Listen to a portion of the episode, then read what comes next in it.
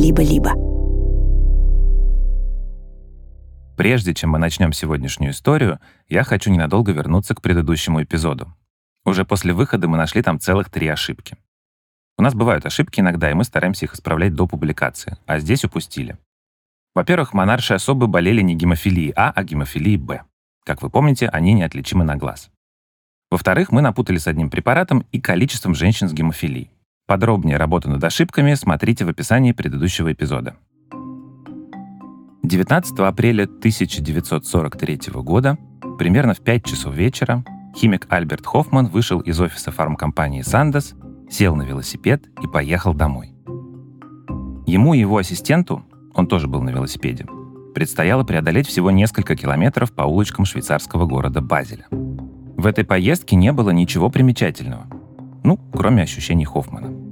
Калейдоскопические, фантастические образы обрушились на меня, чередуясь, пестря, открываясь, а затем закрываясь в кругах и спиралях, взрываясь цветными фонтанами, перестраиваясь и гибридизируясь в постоянном потоке. Вспоминал потом Хоффман. А еще у меня было ощущение, что я не могу сдвинуться с места. Тем не менее, мой помощник позже сказал мне, что мы ехали очень быстро. Пройдет полвека, и последователи Хоффмана в шутку начнут отмечать 19 апреля как День велосипеда, то есть день первого в истории кислотного триба. Да, я не сказал. Перед тем, как сесть на велосипед, Альберт принял небольшую дозу ЛСД, вещества, которое он сам же и создал. Из Базеля это вещество скоро распространилось по всему миру и на десятилетия стало одним из главных средств в арсенале психотерапевтов. Оно повлияло на массовую культуру, стало одним из важных атрибутов молодежных протестов, но главное, загадало ученым множество загадок, связанных с разумом и сознанием.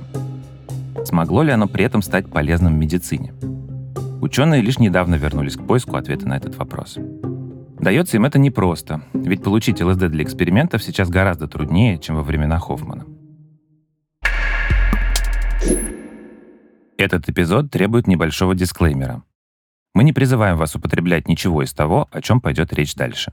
ЛСД и другие психоделики в России включены в перечень наркотических средств, и их оборот запрещен. Привет! Меня зовут Федор Катасонов, и вы слушаете «Почему мы еще живы» — подкаст об истории медицинских открытий. В этом выпуске будет писатель Олдес Хаксли, психотерапевты, мистики, моделируемый психоз и секретные правительственные эксперименты по контролю над сознанием. Это история о том, как человечество ищет медицинское применение психоделикам.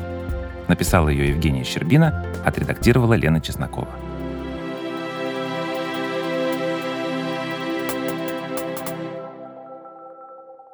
Партнер этого выпуска — маркетплейс локальных брендов FlowWow. Скоро Новый год, и если вы уже ищете подарки близким, загляните на FlowWow. Здесь большой выбор сладких подарков, декоративных свечей и других приятных мелочей, которыми можно порадовать близких. А кроме большого выбора подарков и быстрой доставки, в приложении есть календарь, в который вы можете внести все важные для вас даты, и сервис напомнит о них, чтобы вы не забыли поздравить родных. Подарки на дни рождения, годовщины и другие важные события можно заказать у местных брендов, представленных на сервисе. Не забывайте про промокод «Почему» заглавными буквами латиницей, который дает скидку 15% на первый заказ на FlowWow и действует до 31 марта 2024 года. Промокод, ссылка и другие подробности в описании выпуска. Вообще-то в лаборатории фармкомпании Sandoz, сейчас она называется Novartis, Альберт Хоффман исследовал грибок спорыньи, который паразитирует на злаках, например, на ржи и пшенице. 30-е и 40-е годы прошлого века это был трендовый компонент фармакологии. Из него выделяли несколько полезных веществ. Например, эрготамин, обладающий сосудосуживающим эффектом. Более подробно о нем я рассказывал в выпуске про мигрень. Или гистамин, медиатор аллергических реакций. О нем как раз было в выпуске про аллергию. Хоффман был профессиональным химиком и тоже рассчитывал найти в споренье что-то, из чего можно было бы сделать новый коммерчески успешный препарат. Все-таки он работал в коммерческой лаборатории. Он искал новый аналептик, то есть стимулятор дыхания и кровообращения. Таких свойств можно было ожидать от содержащегося в споренье диэтиламида лизергиновой кислоты, потому что по химической структуре он схож с уже известным в то время аналептиком – диэтиламидом никотиновой кислоты. В своем 25-м по счету эксперименте Хоффман и получил тот самый диэтиламид лизергиновой кислоты, который тут же назвал ЛСД-25. Поначалу Никаких любопытных свойств Хоффман у него не заметил. Но однажды во время эксперимента небольшая доза ЛСД-25 попала ему на руку и, вероятно, впиталась через кожу. Через некоторое время химик испытал странное ощущение, как будто он погрузился в сон наяву. Он решил проверить, не было ли это случайностью, и уже осознанно принял еще полмиллилитра водного раствора того самого вещества в концентрации 1,20%. В нем содержалось 25 100 тысячных грамма ЛСД. Так и случился день велосипеда. Когда эффект ЛСД прошел, Альберт понял, что открыл нечто удивительное и решил, что об этом должны узнать все. В 1949 году Сандос зарегистрировала ЛСД-25 под названием Делизит и отправила несколько образцов препаратов в США для дальнейших исследований. Американские психиатры как раз в те годы пытались разгадать, откуда берется психоз — нарушение психики и частый компонент шизофрении. Кстати, про то, что это за болезнь и как ее лечат, у нас есть отдельный выпуск. У инфекционистов к тому времени была микробная теория, убедительно объясняющая, откуда берутся инфекционные болезни. Психиатрам тоже хотелось иметь что-то такое. На тот момент многие объясняли психоз с фрейдистских позиций. Мол, бред и галлюцинации могут быть следствием подавленных детских травм. Те, кого эта идея не убеждала, искали причину в химии мозга. Они предположили, что психоз провоцирует вещество, которое из-за какого-то нарушения выделяет сам же мозг. Это называлось теорией эндогенного психотогена. Но в человеческом организме этот психотоген ученым найти не удавалось. Поэтому врачи-фармакологи искали внешнее вещество, которое бы вызывало психотическое состояние. С его помощью, мечтали они, можно будет смоделировать психоз, изучить его и, возможно, научиться с ним справляться. И тут появился ЛСД. Первыми тестировать его стали друзья и коллеги Альберта Хоффмана, химики, врачи и психиатры. Причем на себе. В те годы это было в порядке вещей. Дальше вещество стали давать и пациентам-добровольцам. Никаких бюрократических барьеров для проверки новых препаратов на людях в 50-е не существовало. Большинство пациентов видели яркие зрительные иллюзии. Например, как на какой-нибудь поверхности движутся геометрические узоры. Еще многие рассказывали про диссоциацию, то есть потерю границ эго, и искажение восприятия собственного тела. Для других время замедлялось. Или возникала синестезия, например, видение звука или слышание изображений. Также врачи фиксировали всплески эмоций. Пациенты то хихикали, то плакали, то чувствовали тревогу и отстраненность, то чувство принадлежности к чему-то грандиозному. В общем, эксперты заключили, ЛСД — это галлюциноген, а все наблюдаемые явления — не что иное, как временный психоз. Открытие доктора Хоффмана укрепило надежду врачей на разгадку тайны шизофрении. И одним из таких специалистов был американский психиатр и фармаколог Сидни Коэн.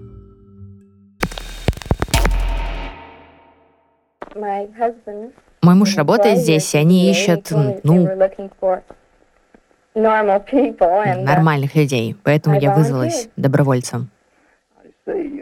Понимаю. А как вы считаете, вы нормальная?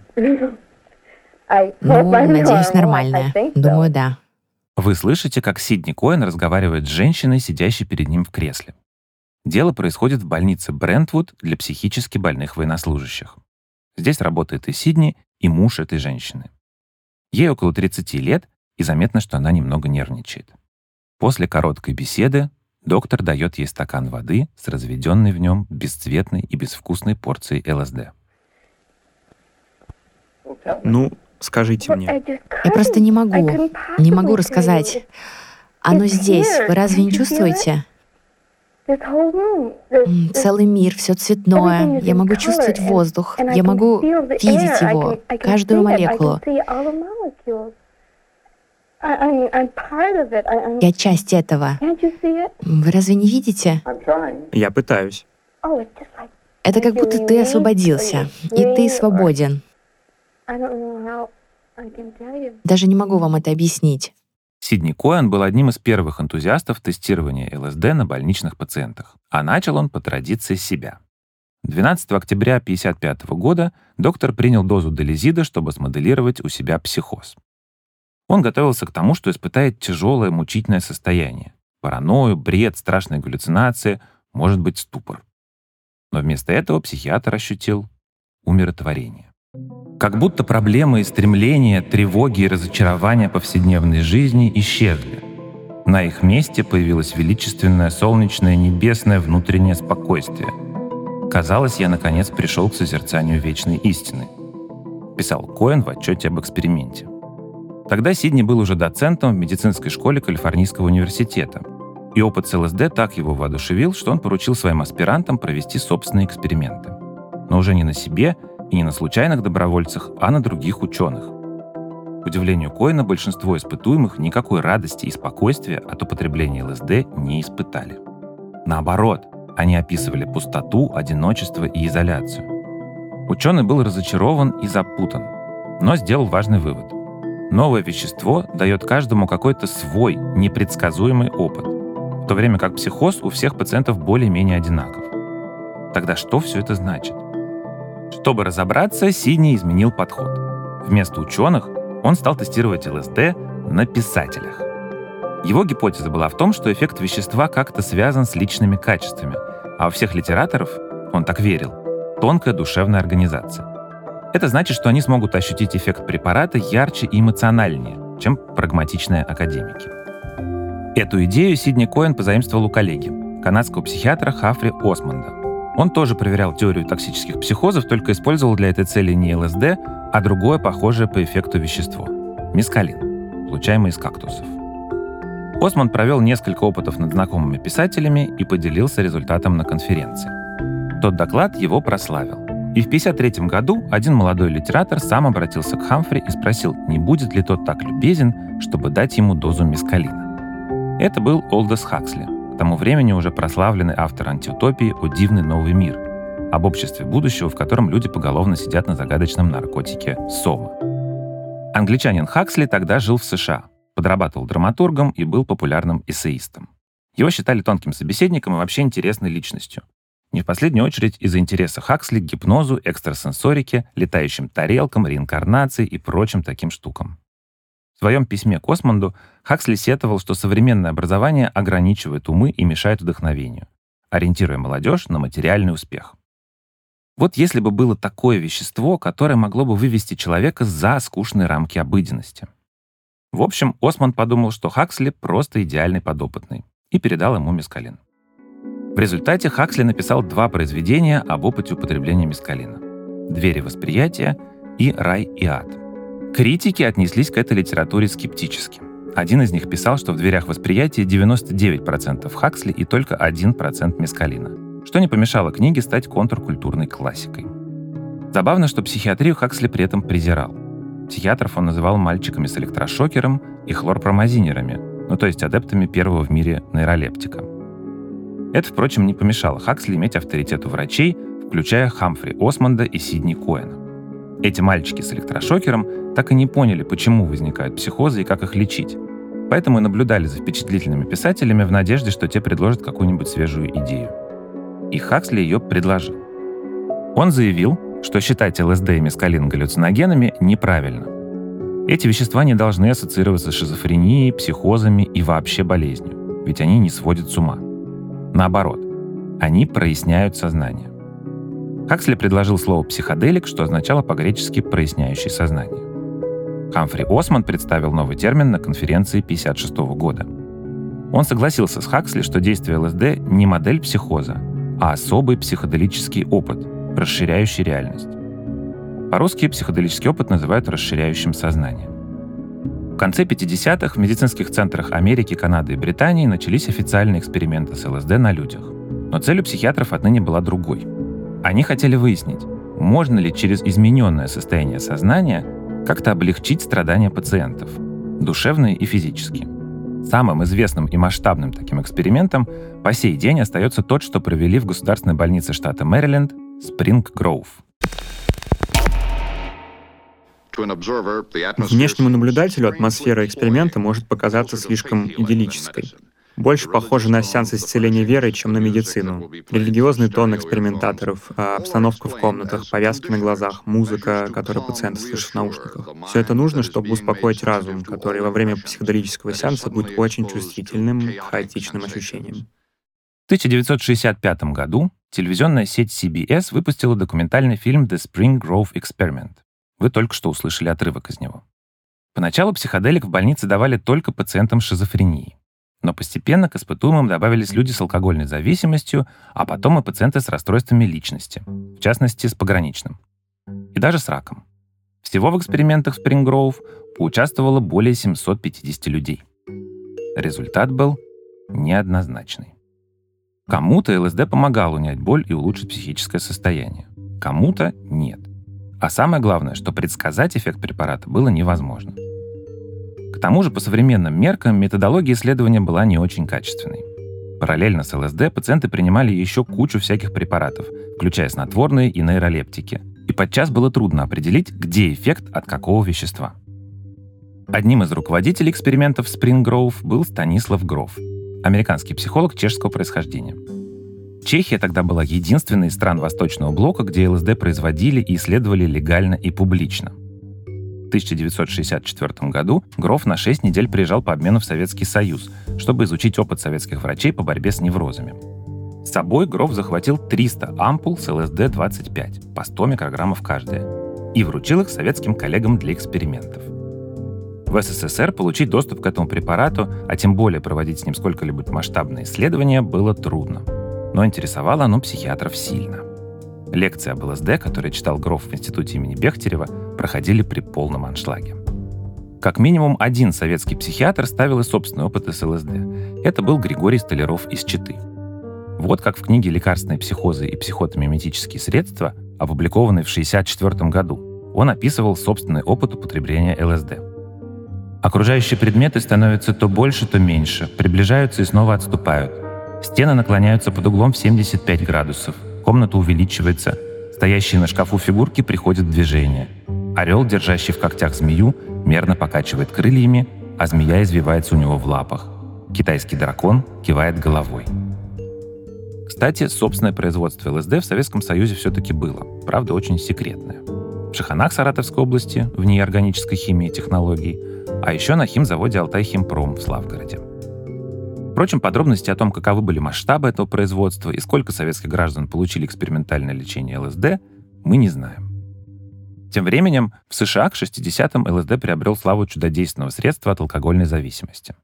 Дело в том, что эксперименты в Спрингроув показали, ЛСД может облегчить абстинентный синдром и улучшить общее психологическое состояние у людей с зависимостью. Правда, врачи поняли, что облегчение приносит не столько сам ЛСД, сколько так называемые пиковые переживания, которые вызывало это вещество. Это понятие предложил один из основателей гуманистической психологии и автор знаменитой пирамиды потребностей Абрахам Маслоу. Пиковые переживания — это, по сути, внезапные сильные положительные эмоции. Счастье, ощущение полноты жизни, радость от познания. ЛСД действительно часто давал пациентам такой опыт. Но позднейшие исследования показали, что нечто подобное могут испытывать, например, религиозные люди во время молитвы. Но не все психиатры вдавались в эти детали — Многие стали просто давать ЛСД своим пациентам в порядке эксперимента. Среди таких пациентов были самые разные люди. Юристы, инженеры, офисные клерки, актеры, художники и композиторы. Последними особенно интересовался психиатр Оскар Дженнигер, коллега Сидни Коэна и его сосед по кабинету. Дженнигер, в отличие от коллег, работал со здоровыми людьми и стремился понять истоки творчества, которые в те времена по-фрейдистски приравнивали к неврозу. С 62 по 64 год Дженнигер успел выдать 3000 доз ЛСД тысячи волонтеров, среди которых был и Олдос Хаксли. Писатель, кажется, не упускал ни одной возможности получить экспериментальную дозу какого-нибудь препарата. У Дженнигера же скоро возникла проблема. Художники повалили к нему толпами. Желающих стало так много, что психиатр был вынужден начать отказывать. Результаты своих экспериментов он так при жизни и не опубликовал. Ну а Сидни Коэн, видя во что превращаются исследования психоделиков, испытывал нарастающую тревогу. К 1959 году популярность ЛСД еще выросла. Психотерапевты употребляли вещество сами и делились с пациентами, а потом и с друзьями, знакомыми и знакомыми знакомых. Появились так называемые социальные вечеринки, а по сути коллективные кислотные трипы. Олдес Хаксли, например, регулярно устраивал такие у себя дома на Голливудских холмах. В этой среде завелись и откровенные шарлатаны. Например, бизнесмен Альфред Мэтью Хаббард, с которым Сидни Коэн поначалу дружил. Хаббард не скрывал, что купил диплом терапевта. Он создал целый псевдоинститут с единственной целью — получить доступ к ЛСД и продавать кислотные сеансы за большие деньги. Только не путайте его с Лафаэтом Рональдом Хаббардом, создателем саентологии. Впрочем, оба Хаббард были неоднозначными личностями. В общем, к началу 60-х Сидни Коэн обнаружил себя в мире, где всем было плевать, помогает ли ЛСД в лечении болезней. Делизит стремительно становился рекреационным наркотиком. При этом за почти десятилетие его распространения по США и Канаде никто не задался вопросом, насколько он безопасен. Как раз в тот момент, когда Коэн и некоторые его коллеги решили это проверить, психоделик добрался до университетских кампусов.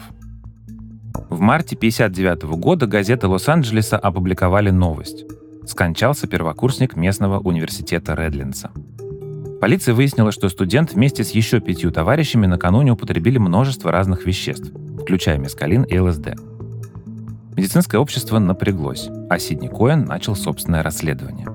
Он разослал 62 своим коллегам, организаторам ЛСД-экспериментов, анкету, где были такие вопросы. Умер ли кто-нибудь из ваших испытуемых? Столкнулся ли кто-то с побочными эффектами вроде новых психических расстройств? Коин получил 44 ответа от врачей, которые суммарно выдали более 25 тысяч доз ЛСД 5 тысячам человек. Они упоминали о единичных приступах паники, 10 длительных психотических реакциях и нескольких случаях флешбеков, как при ПТСР. Но от отравления препаратом никто не умер. И не должен был. Ведь сегодня достоверно известно, что ЛСД не токсичен. Когда мы оцениваем токсичность любого, без исключения, вещества, существуют хорошо зарекомендовавшие себя метрики. Это 50% летальная доза, деленная на 50% эффективную дозу. Говорит Александр Лебедев, психиатр, доктор медицинских наук, старший научный сотрудник Каролинского института в Швеции. То есть, грубо говоря, во сколько доза, которая потенциально способна вас убить, превышает дозу, которая вызывает желаемые эффекты скажем, для кофеина это отношение составляет от 60-70 до 100. Скажем, если разом выпить, допустим, 100 чашек эспрессо, можно умереть. Если выпить 6 литров воды, можно умереть разом. Если выпить 13 шотов алкоголя, а, высока вероятность, что все закончится летальным исходом.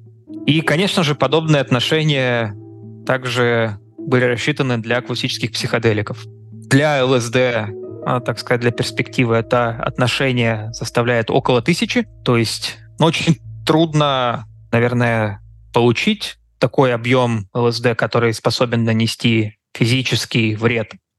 Что касается самоубийств, то Сидни узнал о пяти, два из которых произошли непосредственно из-за вещества. Выходило, что осложнения были редкими. Так что, дело закрыто? Пожалуй, статистика, собранная Сидни, была довольно показательной. Впоследствии ее цитировали и ученые, и ЛСД-активисты, и авторы форм информированного согласия на психоделическую терапию. Но все же эта статистика не была полной. Например, Сидни Коэн ничего не знал о том, что происходило с подопытными ЦРУ, которая тоже исследовала психоделики. Погодите, что? ЦРУ? Подопытные? Да. Вы же не думаете, что новым веществом интересовались только обычные врачи? В 1953 году закончилась Корейская война. Противостояние двух корейских правительств, социалистического Северного и демократического Южного. Американцы в нем поддержали Юг. Многие солдаты, попавшие в северокорейский плен, вернулись из него убежденными коммунистами. В Пентагоне были уверены, это результат промывки мозгов с помощью каких-то подавляющих волю наркотиков. На фоне разгоралась холодная война, а значит, нужно было готовиться к новым коммунистическим диверсиям от СССР и Китая. Так начались масштабные эксперименты американской армии, целью которых было выяснить, может ли у ЛСД быть боевое применение. Лекарство добавили солдатам в питьевую воду перед началом ежедневных упражнений. Через 25 минут стали очевидны первые эффекты. Этот мужчина начинает расслабляться и хихикать, а вот на этого вещество повлияло гораздо серьезнее, и его пришлось удалить с испытаний. Через 35 минут один из радистов уже не мог пользоваться своим оборудованием. Эффективность команды минометчиков тоже снизилась. Это документальная передача о том, как американские солдаты пытаются участвовать в военных учениях под действием ЛСД. Получается у них не очень. Впрочем, солдаты были не единственными, на ком Пентагон испытывал психоделики. Сначала военные считали препарат опасным, и потому к экспериментам привлекали всех, кого им было не жалко. Людей с психическими заболеваниями, заключенных, убежденных пацифистов, животных и сотрудников медицинских школ. Пока в Пентагоне готовились отражать атаки коммунистов, ЦРУ училась ловить иностранных шпионов у себя дома, а также противодействовать разоблачению собственных шпионов на допросах. Так начался, пожалуй, самый секретный проект в истории этой спецслужбы. Ну, из тех секретных проектов, о которых мы знаем. Представьте себе самую безумную конспирологическую теорию про эксперименты правительства по контролю над сознанием ничего не подозревающих жертв. И все это под руководством разведчика Алина Даллеса.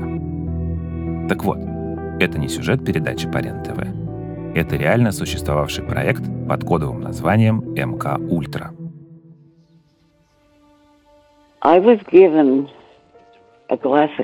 Мне дали стакан лимонада, и другим детям тоже. В этом лимонаде был разведен ЛСД. Это было ужасно. Так одна из участниц событий позже описывала то, что с ней происходило. МК «Ультра» включал 149 экспериментов, в которых ЦРУ пыталась выяснить, можно ли с помощью ЛСД контролировать разум. В 25 из них люди не подозревали, что им дают психоделик. Один из примеров опыта. ЛСД давали офицерам, чтобы проверить, смогут ли они вынести допрос. Оказалось, что психоделик плохо развязывает язык, а вот, например, угроза насилия куда действеннее. То есть никакие хитрые вещества для разоблачения шпионов не требуются. Зачем их применять, если все равно потом приходится пытать? Собственно, это и был главный итог экспериментов МК Ультра. ЛСД не был волшебной субстанцией для контроля сознания. Он вообще оказался непонятно чем. Единственный новый вывод спецслужб заключался в том, что психоделики нельзя давать людям, которые не понимают, в чем они участвуют и не готовы к предстоящему опыту. Но вообще к 60-м репутация ЛСД была испорчена и без ЦРУ. Психиатры-шарлатаны прописывали его всем подряд. Сидни Коэн все чаще занимался тем, что разгребал за такими горе-ЛСД-терапевтами последствия их лечения. В соавторстве с коллегой он написал большую статью о побочных эффектах ЛСД. Они были единичны, тем не менее, такие кейсы быстро становились публичными и продолжали очернять образ вещества. А потом его начали использовать лидеры тоталитарных сект вроде Аум Синрикё, чтобы контролировать своих адептов. Ну и последней каплей стал скандал с талидомидом.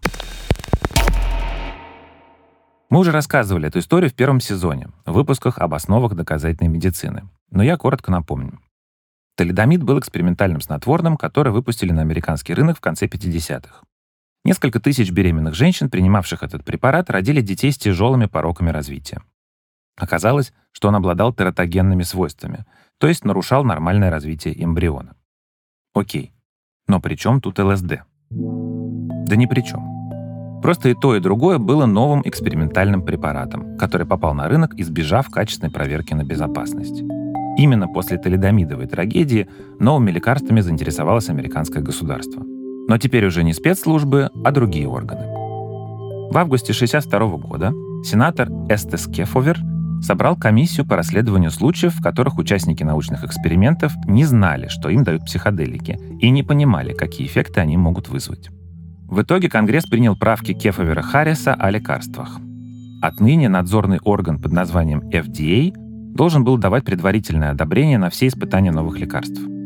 Теперь нужно было сначала доказывать их безопасность на животных, а потом уже давать их людям. Причем после информированного согласия. Компания Sandoz тут же прекратила продажи ЛСД. Но остановить распространение психоделика было уже не так просто. А в том же 1963 году, когда вступили в силу поправки Кефавера Харриса, из Гарвардского университета уволили человека по имени Тимоти Лири. Тимоти Лири был блестящим психологом и талантливым организатором. Но больше всего он известен как энтузиаст и проповедник ЛСД как средство, которое освободит человеческий разум и откроет ему выход на высшие слои бытия.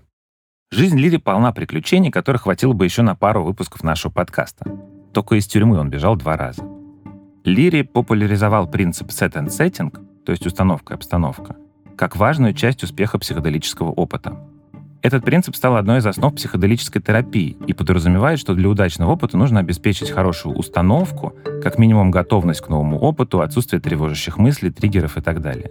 И благоприятную обстановку, удобное помещение с хорошим климатом или, например, продуманная прогулка заранее выбранной музыкой. В современной психоделической терапии этот принцип расширен новыми критериями на букву «С». скрининг, то есть выявление индивидуальных противопоказаний, substance, контроль частоты вещества, и supervision, получение психоделического опыта под присмотром специально обученного психотерапевта.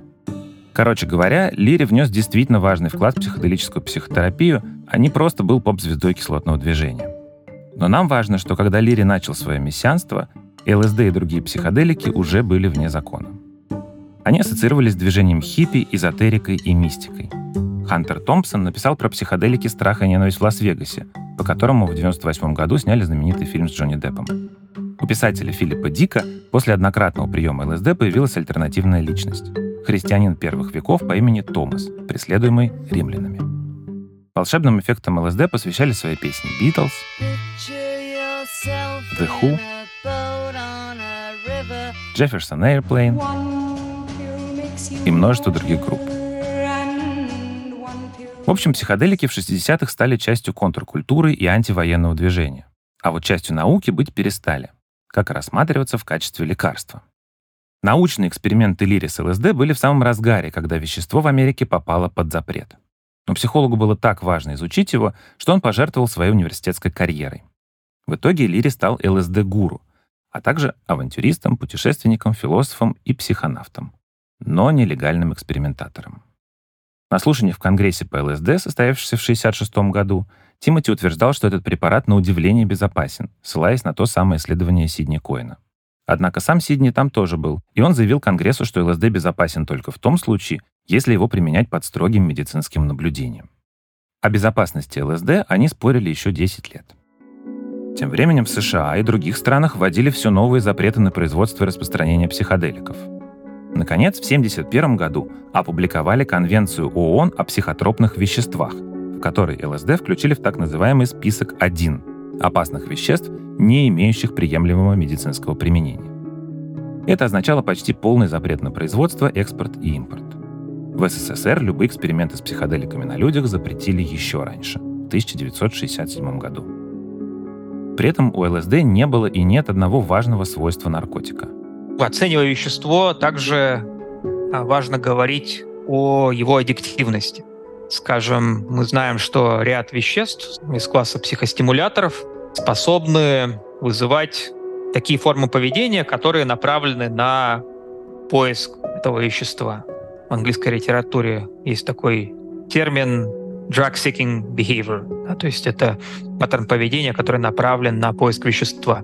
А, так вот, на сегодняшний день в отношении классических психоделиков не существует никаких доказательств, что эти вещества способствуют формированию подобных стойких паттернов поведения. Более того, самый характерный паттерн рекреационного использования психоделиков — это спорадический. То есть человек пробует это вещество один или два раза и никогда к нему не возвращается.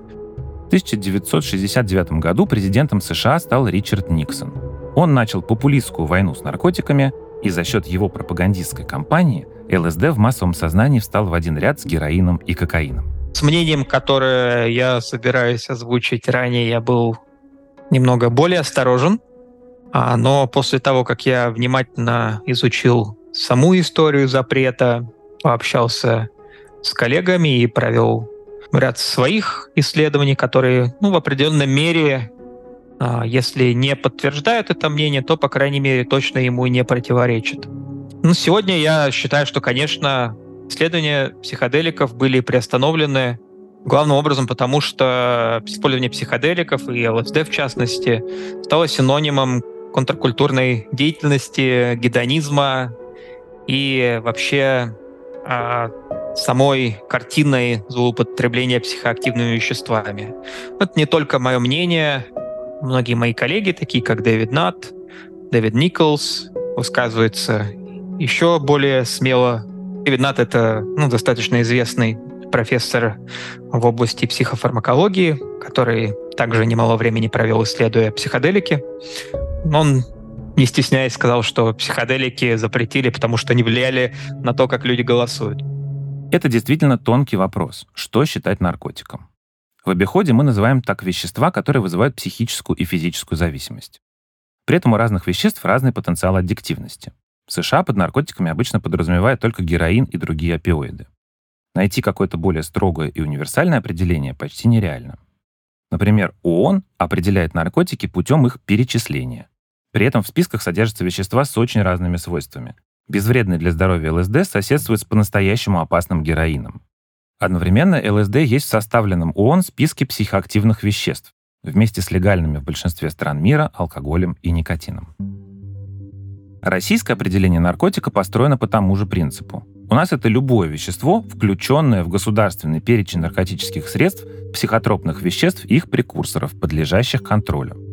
Он был принят еще в 1998 году и ссылается в том числе на Конвенцию ООН от 1971 года. Как в эту конвенцию попали психоделики, мы уже рассказали. Кстати, до недавнего времени в российском списке запрещенных веществ был только диэтиламид лизергиновой кислоты.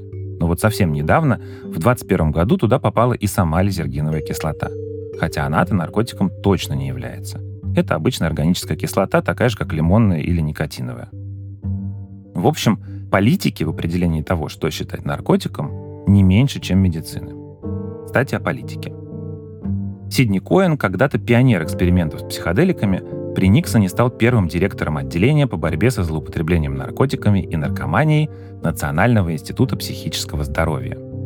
Хоть он и не соглашался с Тимоти Лири, что ЛСД можно всем и всегда – но все же продолжал выступать за медицинские исследования этого вещества. А в 1963 году к Коэну обратилась Лора, жена Олдоса Хаксли. Тот умирал от рака гортани и уже не мог говорить. Лора передала доктору записку от мужа, в которой он последний раз попросил знакомого мальчика с электрошокером о дозе психоделика. За несколько часов до смерти Хаксли получил две дозы ЛСД внутримышечно. В начале 70-х, после запрета на уровне ООН, изучение психоделиков свернули во всем мире. Лишь в начале 2000-х ученые снова осторожно стали возвращаться к этой теме. Как и в 60-х, больше всего психоделики интересуют психиатров и психотерапевтов, не в последнюю очередь из-за нарастающей среди пациентов резистентности к антидепрессантам. А еще специалисты ищут новые вещества, которые помогли бы в лечении зависимости и тревожных расстройств. Сегодня в научном мире существует консенсус, что психоделики не наркотики, а особый класс изменяющих сознание химических веществ. К нему помимо ЛСД относятся псилоцибин, компонент псилоцибиновых грибов, НН-диметилтриптамин или ДМТ, мескалин и компоненты айуаски, галлюциногенного отвара из тропической лианы Банистериопсис каапи. Если в 70-х годах считалось, что психоделики вызывают сон наяву, то позже нейрофизиологи пришли к выводу, что все совсем наоборот. Это как бы чрезвычайно усиленное состояние бодрствования. И вообще, благодаря достижениям нейронаук, нам теперь чуть более понятно, что ЛСД делает с мозгом. Нужно сказать, что все классические психоделики а, действуют на серотониновые рецепторы, и один из этих рецепторов особенно важен для действия этих веществ. Это серотониновые рецепторы группы 2, которые расположены в глубоких слоях неокортекса. Это наиболее недавно развившаяся структура мозга. И особенно плотно эти рецепторы распространены в так называемых хабовых структурах, которые осуществляют координацию интеграции информации от различных сетей. Эти серотониновые рецепторы группы А, судя по всему, важны для совладания со стрессом. Кроме того, их активация связана с нейропластичностью, свойством нейросетей изменяться под воздействием нового опыта. Если очень упростить, то получается, что некоторые отделы мозга, например, отвечающие за визуальное восприятие или фокус внимания, под воздействием ЛСД перестраивают свою работу. Те отделы, которые в обычной жизни почти не взаимодействуют друг с другом, под действием психоделика начинают как бы активнее обмениваться информацией. Вероятно, именно поэтому возникает синестезия.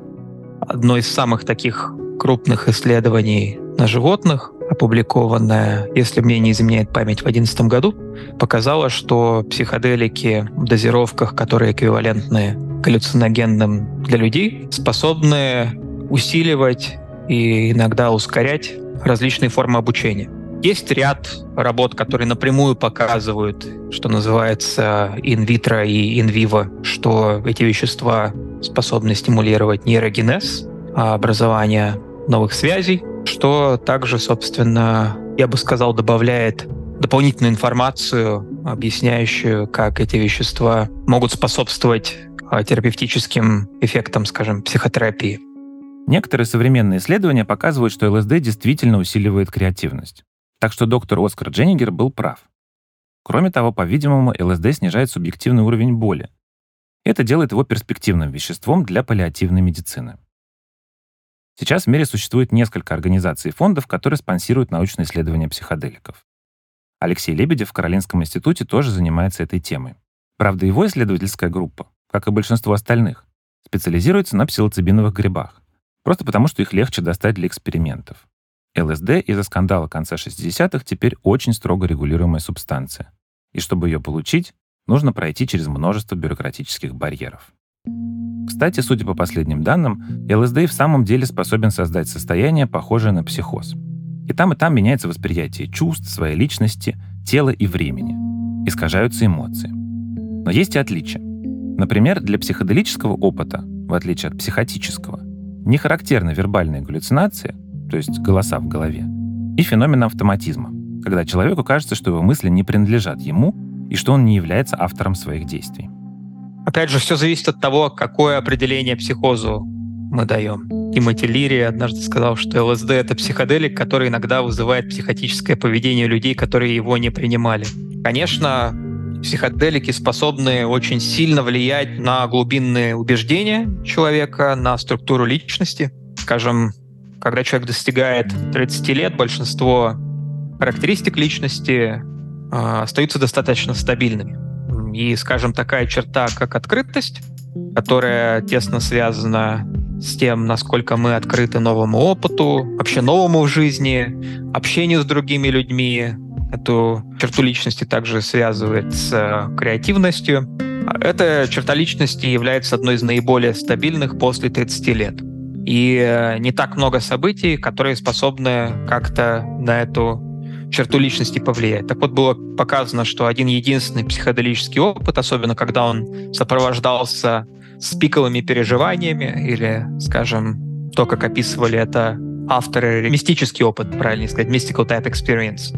Один единственный подобный опыт приводил к стойким увеличениям по шкале открытости, которые сохранялись по меньшей мере в течение полутора лет и, скорее всего, дольше Эксперименты по лечению депрессии, ПТСР, алкогольной зависимости и других расстройств с помощью ЛСД и других психоделиков, особенно псилоцибина, сейчас ведут на гораздо более высоком методологическом уровне, чем 60-е. Результаты в целом многообещающие. Например, совсем недавно, в августе 2023 года, ученые из Университета Джонса Хопкинса и еще нескольких американских вузов опубликовали итоги своего рандомизированного плацебо-контролируемого исследования с участием 104 взрослых.